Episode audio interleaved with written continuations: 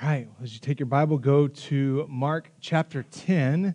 We are going to finish out chapter 10 this morning and close out um, one of the major sections of, uh, of the book of the Gospel of Mark. And next week, we will, as we begin chapter 11, we'll begin uh, this last uh, chapter, really, in Jesus' uh, earthly life as he uh, made his way to the cross. So next week we'll see Jesus entering Jerusalem. And uh, from, from chapter 11 on through uh, most of the rest of the, of the, the Gospel of Mark uh, covers the last week in Jesus' life before he is arrested and crucified. And uh, so, so we're getting close. As I said when we started uh, back in, in the Gospel of Mark at the beginning of the year, chapter 9 begins roughly six months or so out from, from the cross. And so, over the last two months now, we've covered uh, almost six months worth of time in Jesus' life. And uh, now we are just days away from him making his uh, entrance into Jerusalem. Throughout the Gospel of Mark, from the very beginning, we've seen the importance of following Jesus from the disciples who left everything on the shores, literally walked away from their Andrew and James and John, who, who walked away from their families, fishing businesses, to follow after the Messiah, to the rich young man, which we looked at a couple of weeks ago, who could not bring himself to make the sacrifices necessary. Throughout this, this whole book that we've covered now over the last year, uh, the ultimate question for, for us is simply this Will you follow Jesus? Will, will you follow him no matter the cost? I would encourage you, as particularly as we uh, make our way next week into the triumphal entry and, and begin that last week of Jesus' life, I would encourage you to go back and and reread chapters 9 and 10 uh, specifically and, and the different calls to discipleship, the G- different teachings that Jesus has, uh, has, has, made about discipleship in those two chapters. And to ask the Lord to search your heart and to see in what areas of, of your own life, and I know I need to do this in my own, what areas of my life am I clinging on to things that are getting in the way of my relationship with Christ? What things do I need to give up so that I can continue following Him more closely? Well, this morning in uh, chapter 10, starting in verse 46, we turn our attention to, our attention to Jesus' last healing miracle in the Gospel of Mark. And one more example of someone who follows Jesus. We're told at the beginning of our passage this morning there Jesus and his disciples and, and a crowd of followers are in Jericho, which is about 20 miles from Jerusalem. So they are making their way close by. And if you remember what I said last week, uh, from Jericho to Jerusalem is about 20 miles, but about a 3,000 foot elevation change. And so they are literally walking up to Jerusalem from this point on. So let's stand together, read the word the Lord has given to us this morning, Mark chapter 10 starting in verse 46, and we'll read to the end of that chapter. The word of the Lord says this They came to Jericho, and as he was leaving Jericho with his disciples and a large crowd, Bartimaeus, the son of Timaeus, a blind beggar, was sitting by the road. When he heard that it was Jesus of Nazareth, he began to cry out, Jesus, son of David, have mercy on me. Many warned him to keep quiet but he was crying out all the more, Have mercy on me, son of David. Jesus stopped and said, Call him. So they called the blind man and said to him, Have courage, get up, he's calling for you. He threw off his coat, jumped up, and came to Jesus. Then Jesus answered him, What do you want me to do for you? Rabboni, the blind man said to him, I want to see. Jesus said to him, Go, your faith has saved you. And immediately he could see and began to follow Jesus on the road. Let's pray. Father, we thank you for this morning. We thank you for the chance to gather together and open up your word. We pray that uh, you would open our spiritual eyes this morning to see who you are, to see that our hope is in you alone. We ask all these things in the mighty name of Jesus. Amen. Thank you. Have a seat. Now, our big idea for the morning is really pretty simple, and, and maybe uh, you, you would say even fairly obvious, but sometimes uh, we need to be reminded of simple and obvious truths. So, the big idea that we see in this passage is Jesus is our only real hope in life. Jesus is our only real hope in life. In a story, we, we have a man whom we're told is simply a blind beggar, and, and Mark alone of the, of the gospel writers gives us a name, Bartimaeus, which literally just means son of Timaeus. That's all we know about him. His dad's name was Timaeus, and he's a blind beggar. We don't know, uh, from, from Mark's account, certainly, we don't know if he was born blind. We don't know if he contracted some disease, and that's why he, he became blind. In, in this account right now in Mark, we don't know that. All we know is that he's blind and that he's a beggar. Now, that tells us something about his social class meaning he had none. He had no status. He couldn't work. So his only option was to go sit by the city gates. And as he would hear crowds of people walk by, to cry out and hope that they would uh, drop something, perhaps into his can, into, into his, maybe even laid his cloak out on the, on the ground and hope that they would drop something on there that would allow him to provide for the basic necessities of his life.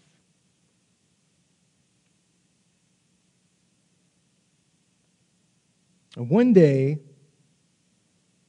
he hears a great commotion coming towards him. And he hears the murmurings through the crowd that it's Jesus. Now, no doubt at this point, he, and I would even go out on a limb and say, uh, probably every single blind person had heard about this Jesus who had already healed some of those who were blind. They had heard the stories about what Jesus had done. And he, we're told in verse 47, when he heard that it was Jesus of Nazareth, he began to cry out, Jesus, son of David, have mercy on me leads us to our first point for the morning. We must recognize the hope that's found in Jesus.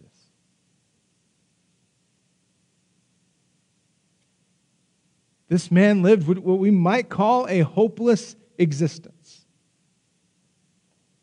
You might look at someone like him and ask, what is their purpose in living? What is, what, what is it that brings meaning and hope to their life? And and at least in this instance, this man found his hope in Jesus Christ.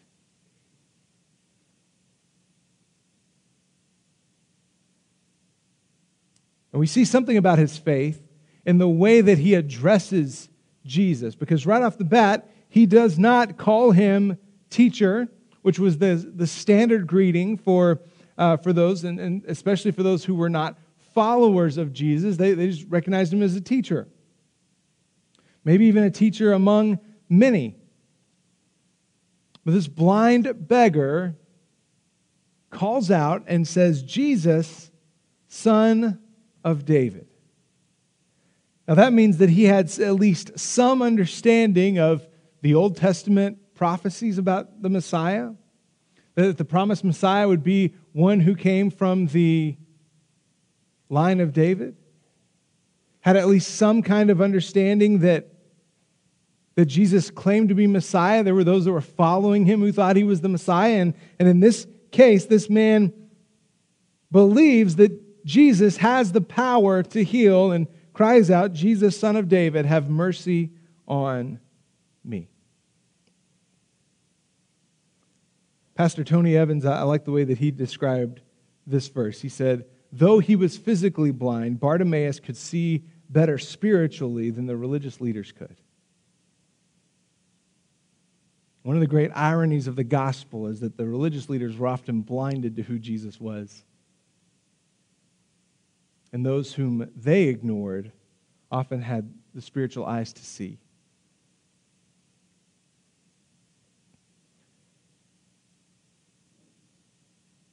In the next section, as we get into verse 48, we see that we must avoid the crowd's reaction. Because listen to what the crowd said. As, as this crowd is going past and Jesus is there and, and Bartimaeus begins to cry out, Jesus, son of David, have mercy on me. And the, the roar of the crowd maybe gets a little bit louder, he keeps calling out louder and louder. And you can imagine that's kind of a distraction to people who are just going about their day, maybe wanting to hear what Jesus is saying at the front of this crowd. Verse 48 says, Many warned him to keep quiet, but he was crying out all the more, Have mercy on me, son of David. Now, now let's just pause for a moment and, and consider what's happening here. This crowd is actively trying to keep this man from reaching Jesus.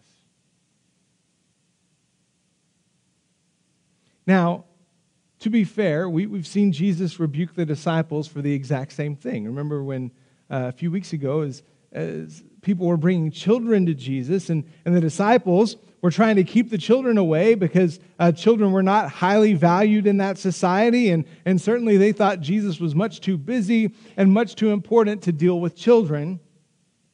And Jesus, we're told, was indignant the only time that that word, that, that word that denotes strong anger is used of Jesus in all the scriptures.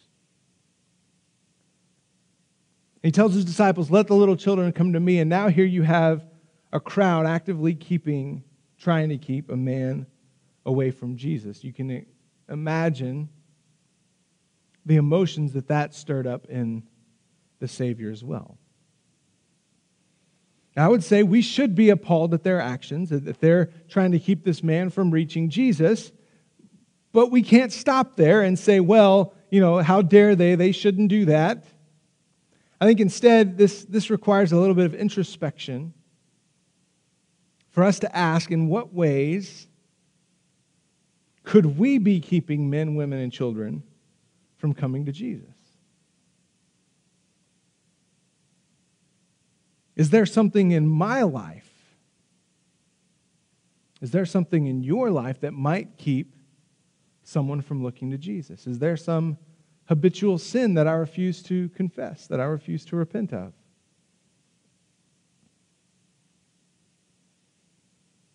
Do I have a tendency, do you have a tendency to be ungraceful in speech, in the way we talk to people?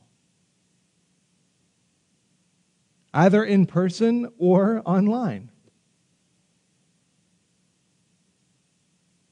If question I ask often is if somebody just stumbled across my Facebook page or my Twitter feed, would, would they be pointing pointed to Jesus or would they be pointed to something else?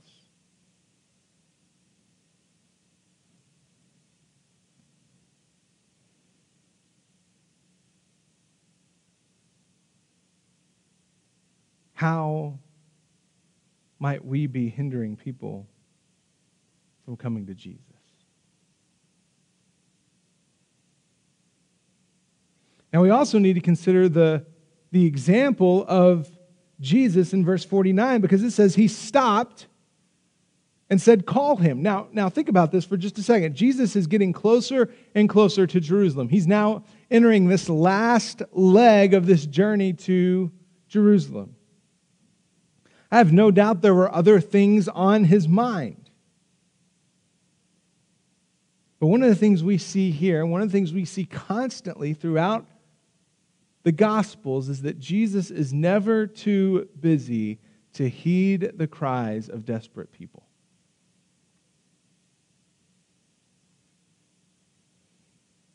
In fact, if you remember, he even taught about this in Luke chapter 10 in a story that we know as the Good Samaritan. Don't Let me, let me invite you, don't turn there, just, just listen to this. Listen to this story. Then an expert in the law stood up to test him, saying, Teacher, what must I do to inherit eternal life? What is written in the law? He asked him, How do you read it? He answered, Love the Lord your God with all your heart, with all your soul, with all your strength, and with all your mind, and your neighbor as yourself.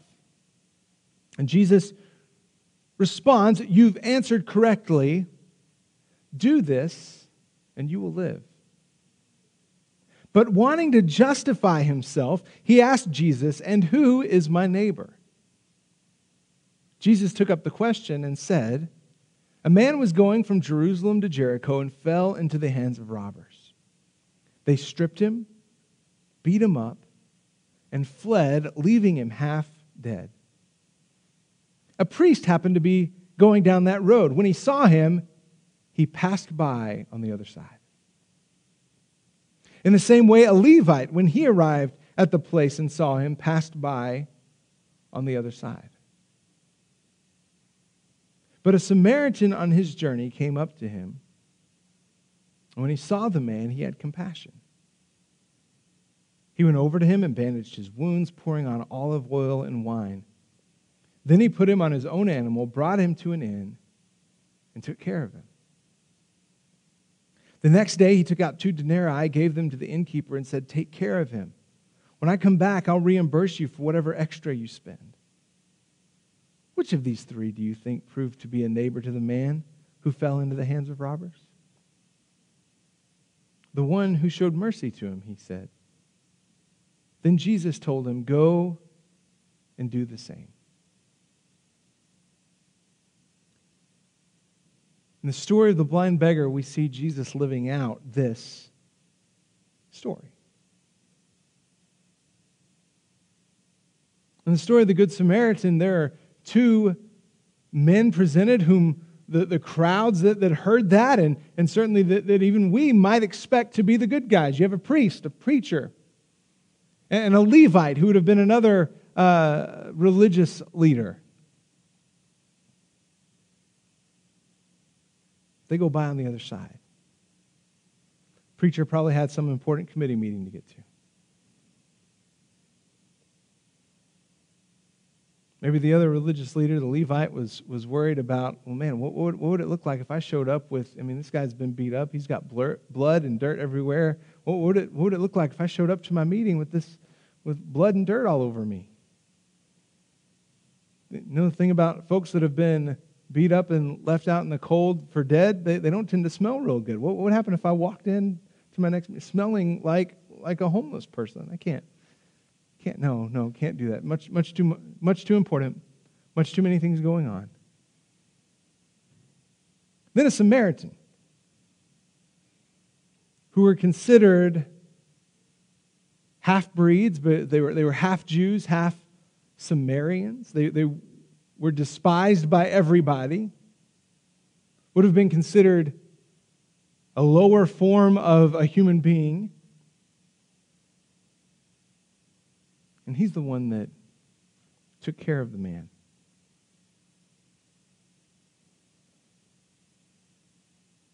In the story before us, we see Jesus. The most important, and, and I would dare say the busiest person who's ever lived. On his way to Jerusalem, where he will carry out the most important task in the history of humanity. You can imagine the, the burden that's weighing down on his mind as he gets closer to Jerusalem, knowing what awaits him there and being arrested and killed.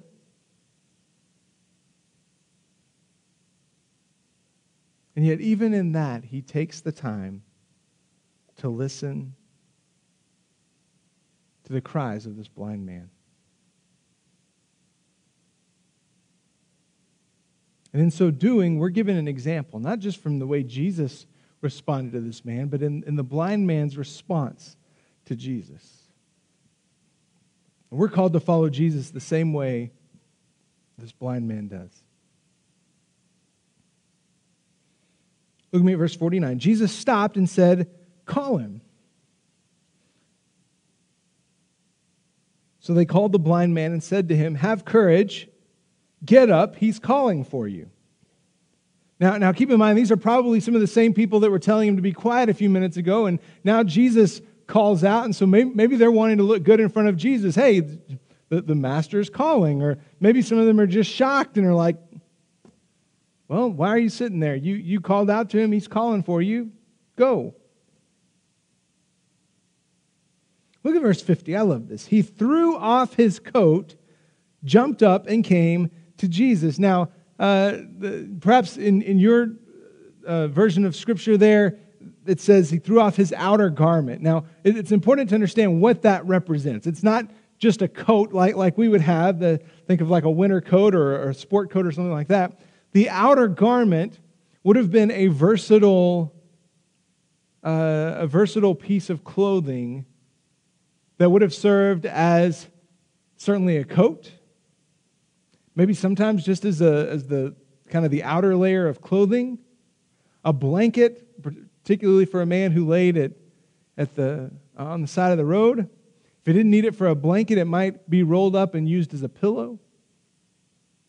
This is an important piece of clothing, and yet, if you've ever tried to run in a long piece of clothing, that can be rather difficult. So this, this, he didn't want anything hindering him from getting to Jesus. So he throws off this coat, this outer garment, so that he wouldn't be tripped up in his attempts to get to Jesus. He didn't want anything to hinder him. And ran as fast as he could. And Jesus asks him a question. Now, this is actually the same question that Jesus asks in chapter 10, verse 36, last week, that we looked at last week, when James and John are trying to jockey for position in the kingdom of God. Remember, they, they, they came up to Jesus and they said, uh, Jesus, we want you to do whatever we ask of you. And as I mentioned last week, if, you, if you're a parent, if you have kids, that's a dangerous question, right? Don't say no. Just, just, just give me whatever I'm about to ask for. And Jesus' response is not okay, it's what do you want me to do for you? It's the same question that he asks this blind man What do you want me to do for you? And his response is Rabboni, which is a word the, the typical word for teacher was rabbi. Rabboni means my Lord. Notice he doesn't refer to Jesus as teacher. He says, My Lord, I want to see.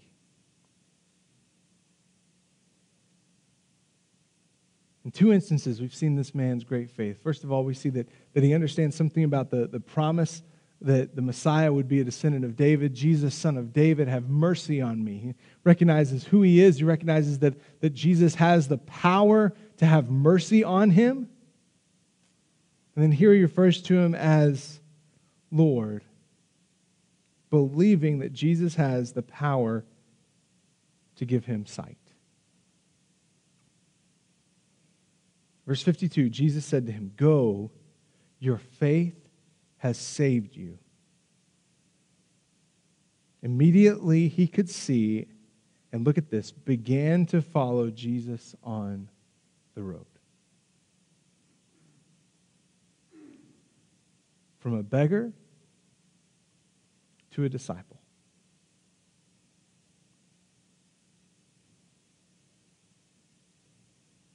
Why? Because he had faith because he trusted in who Jesus was. He, he trusted in, in the stories that he had heard about Jesus.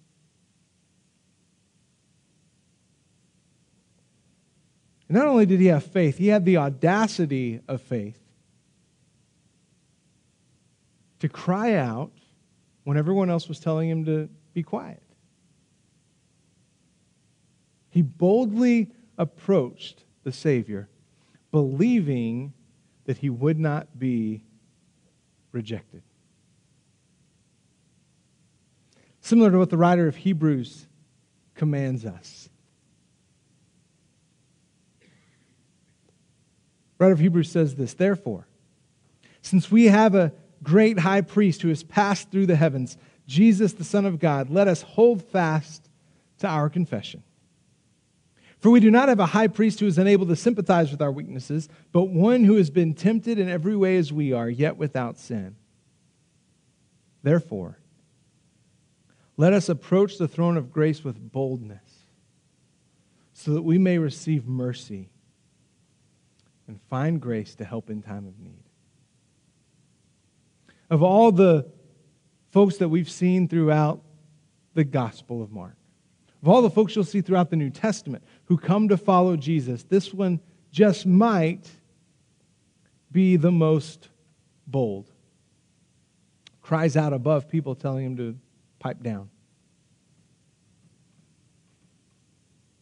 And in faith, humbly and yet with confidence, tells Jesus exactly what he needs. I want to see. And then he follows him. And I think he continued to understand what our big idea was that Jesus is our only hope, our only real hope in life. As he followed Jesus. Now keep in mind where this following Jesus is going, where the end of this particular journey is headed. And he followed Jesus on that 3,000 foot climb to Jerusalem and to the cross.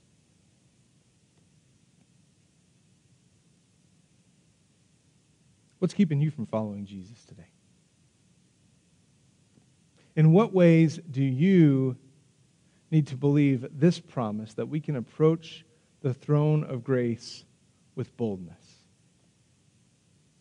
Not with arrogance. Let me, let me be very clear about that. But with boldness, believing that when we come into the presence of God, we may receive mercy and find grace to help in time of need, which is exactly what the blind beggar found. So, believer, let me, talk to you first. If you're a follower of Christ, whether you've been that for days or decades, what is it that hinders you from following Christ Jesus day in and day out? What is it that hinders you from coming into the throne of grace with boldness? Maybe, like this man's outer garment, there's some things you need to cast off so it won't trip you up. The writer of Hebrews later on will say, Let us cast aside every hindrance and the weight of sin that so easily entangles, so that we may run with perseverance the race marked out with, for us.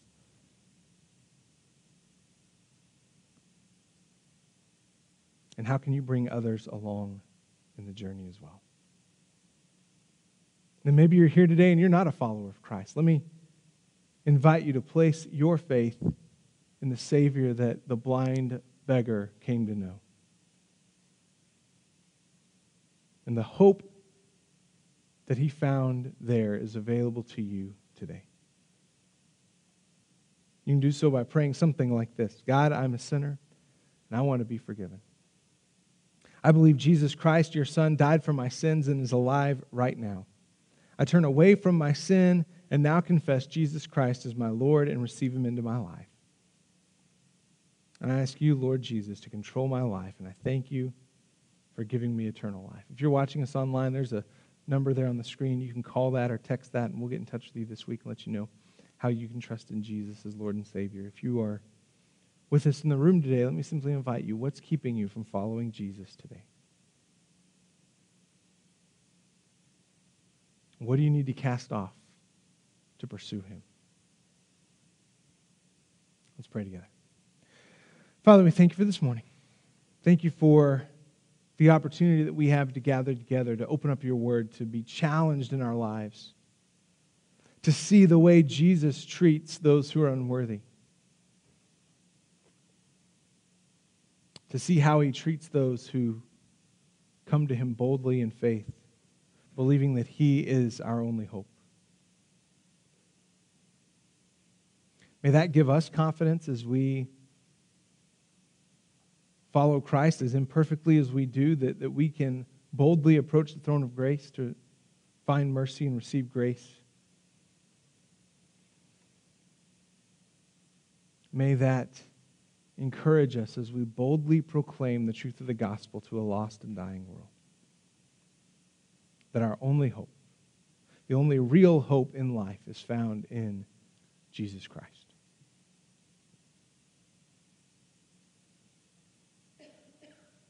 Help us to cast off those things that might trip us up, those things that would entangle us from following you, that we might fix our eyes firmly on you. We ask all these things in the mighty name of Jesus. Amen.